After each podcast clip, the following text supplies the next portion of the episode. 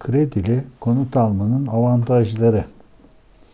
Şimdi öncelikle neden kredili konut almalıyız? Peşin paramız varsa bile onu anlatayım.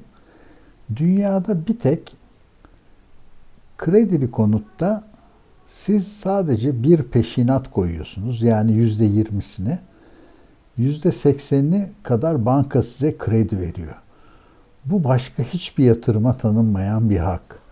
Yani e, diğer hiçbir yatırımda diyelim fabrikatörsünüz. Fabrikanıza e, kredi alacaksınız. Fabrikanızın değerinin ancak yarısı kadar, yüzde altmışı kadar bir kredi verirler.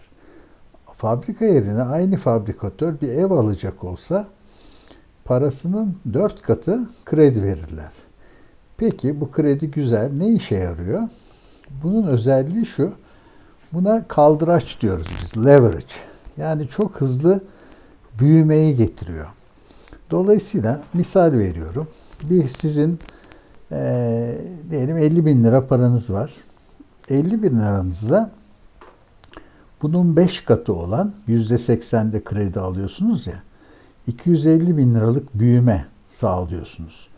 Peki bunun taksitleri var, faizi var. Bunları hiç önemsemiyoruz. Neden? Çünkü evin kira getirileri 10 sene içinde zaten bütün faizini karşılıyor. Şu an mesela 1.35-1.40 civarı aldığınız bir kredi e, bunun bütün ödemesi aldığınız kredinin iki katı kadar oluyor. Yani diyelim 100 bin lira aldınız faiziyle 200 bin lira ödüyorsunuz. 200 bin lira aldınız 400 bin ödüyorsunuz.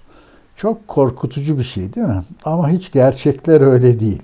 Çünkü o faiz kısmı tamamen kiracı ödüyor. Peki size geriye ne kalıyor? Siz 100 bin liranızla 500 bin liralık bir ev aldınız. O sene Türkiye'de enflasyon %20 oldu. Şimdi aldığınız ev 500 binken %20 enflasyonla kabaca söylüyorum 600 bin lira değerine ulaşıyor. Sadece 2020 yılında alınan evlerin hepsi %30 e, Türkiye ortalaması değer artışı. İstanbul bu rakamın biraz altında ama mesela Aydın, Muğla tarafları da Antalya'da 42 gibi çok üzerinde. Ortalamanın altında olan şehirlerden büyük şehir, 3 büyük şehirden İzmir e, en 30'a yakın olan şehir. Dolayısıyla ya biz bu %30'u bu kendi şehrimizde göremedik demeniz gayet doğal.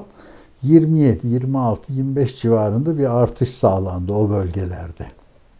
Şimdi e, bu podcast e, bir deneme. İlk e, bu konuda farklı videodan alıntı yapmadan bir podcast yapıyorum.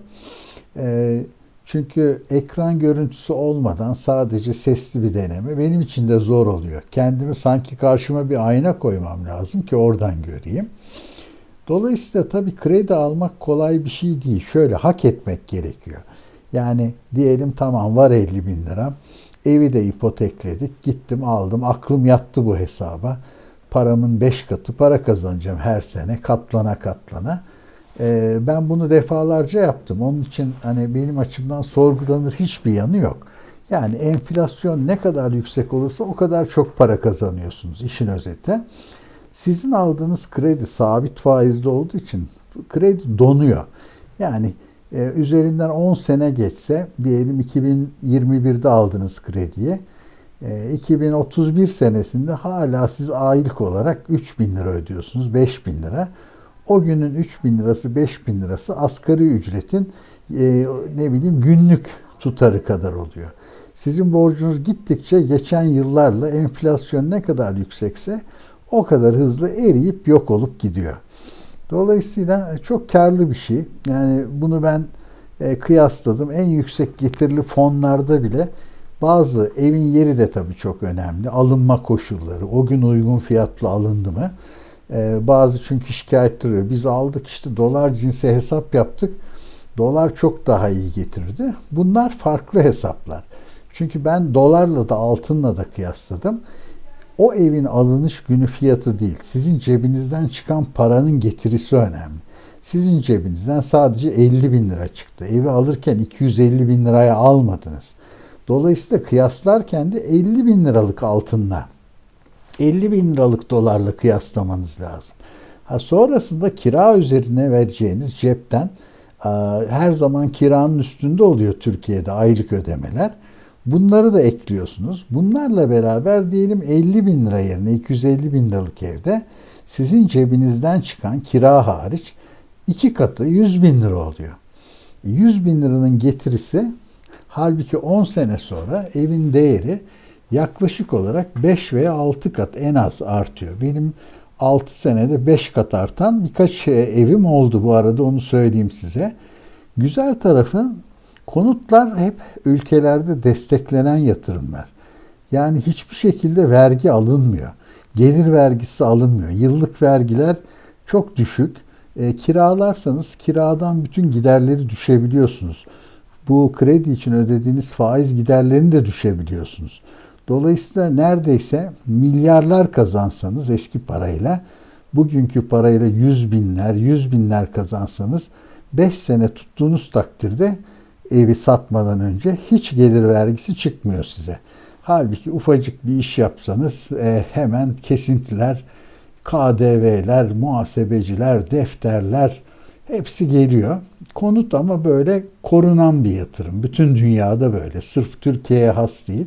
Hatta konut kredisi alırken mortgage deniyor buna. Size burada e, devlet özel statüde KKDF ve BSMV gibi vergiler kesilmiyor mortgage ödemelerinde. E, peki riski nedir bu mortgage'de ev almanın? Bunu böyle 6-7 dakikalık bir e, kayıt ses kaydına sığdırıyorum. Benim açımdan yok gibidir. Nedeni şu hak ettiyseniz zaten en azından %20'sini peşin yatırıyorsunuz. %20'si e, peşin yattıktan sonra 2 sene, 3 sene diyelim eviniz değerlendi. E, işler ters gitti. İşinizden atıldınız, çıkarıldınız, krize girildi. Hiç sorun değil. Zaten evin %30-40'ı o günkü değeri üzerinden artık sizin. Yani siz 50 bin lirayla girdiğiniz bir işte artık eviniz 700-800 bin, e, hadi diyelim 500 bin oldu. Zaten 500 bine üzerinden bir 40-50 bin indirim yapsanız sabahına satıyorsunuz çok hızlı şekilde konutları. E, konut fiyatları bakın e, hiçbir şekilde kolay kolay düşmüyor. Anca durulur belli kriz dönemlerinde. Mesela şu son geçtiğimiz dönemde e, bugün Ocak verileri çıktı. E, Merkez Bankası verilerine göre söylüyorum. Her rakam bir e, resmi kaynağa dayanıyor. %30'un üzerinde yıllık artış var. %1.8 sadece Ocak ayında konut fiyatları arttı Türkiye ortalamasında. Dolayısıyla e, değer kaybı ne olmuş oluyor? Siz 1.8 arttı. Siz bunu 5 ile çarpacaksınız. Siz 5 katı kazandınız. %8, %9 kazandınız. Bu tabii çok farklı bir bakış açısı gerektiriyor. Kolay değil bunu sindirmek. Çünkü e, insanlara hep eğitiminde aman borçlanma, faiz çok yüksek, boşuna ödersin gibi. Halbuki bu muazzam bir fırsat sunuyor. Ben de bu fırsatı bu şekilde tanıtan tek kişiyim diyebilirim. Türkiye'de. Yurt dışında bu çok kullanılıyor. Yani e, onlarca bu real estate investing denilen e, gayrimenkul yatırımını e, 50 evi, 60 evi, 40 evi olan kişiler var. Orada bu işin farklı boyutu var. Orada enflasyon düşük ancak orada da farklı avantajlar var. Nedir oranın avantajları? Ee, bir kere orada e, evin aylık ödemesiyle 30 yıllık kredi olduğu için rahat rahat karşılıyor kiracının ödediği para. Siz bir tek peşinatı buluyorsunuz. Kiracı ağır ağır ödüyor. İşte ev değerleniyor. 2, 3 ev yapıyorsunuz, 4 ev yapıyorsunuz. Sadece peşinatları ilave ederek. Oradaki şekil bu. Türkiye'deki şekil biraz daha farklı. Bizde 5. yıla kadar tutmayı ben tavsiye ediyorum. Krediyi 10 yıllık da alsanız istediğiniz zaman isterseniz bir ay sonra kapatma imkanınız var. E, param yok nasıl kapatacağım? Satarak. E, satılabiliyor kredili konutlar. Yani e, alıcının bankasıyla satıcının kredi veren bankası tapuda buluşuyor. İkisi birbirleriyle helalleşiyorlar. Size özel bir şey gerekmiyor. Siz karınızı aradan alıyorsunuz. 5 yıl dolduysa artık size kalan karla aynı evden gerekirse varsa aylık ödeme alacak kadar krediniz iki tane alabilirsiniz. Tek ev yani benim bugün peşin param olsa ödeme aylık ne diyeyim kredi alma imkanım da olsa bir evlik parayla rahatça 3-4 sene ödemelerine destek olacak kadar da para ayırıp %20-20 ödeyip e, kalan %60'ını e, evlerin e, aylık ödemelerine kira üstü destek olarak kullanıp bir yerine aynı parayla iki ev sahibi olabilirim. Yani bunlar size şu an çok e, şey geliyordur. E, bunları sunduğum benim e, YouTube kanalım var. Cihat Ergun Çiçek kanalı. İsteyenler buradan da görüntülü olarak izleyebilirler. Bunu sadece podcast izleyicileri için doldurdum. Herkese bol kazançlı iyi günler diliyorum. Dediğim gibi YouTube'da Cihat Ergun Çiçek olarak e, orada değişik konular sadece bu konut konusunu değil fonlardan nasıl çok para kazanılır.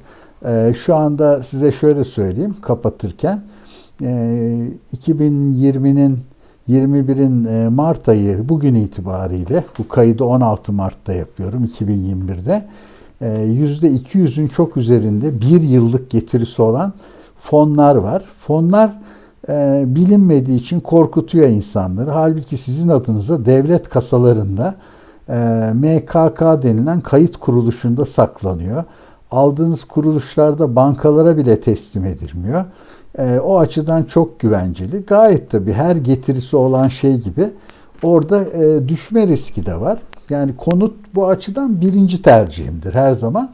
Çünkü başka hiçbir yatırımda altın, gümüş, fon, hisse senedi ne alırsanız alın kimse size paranızın dört katı ürün üzerine 10 yıl vade düşük faiz falan vermiyor.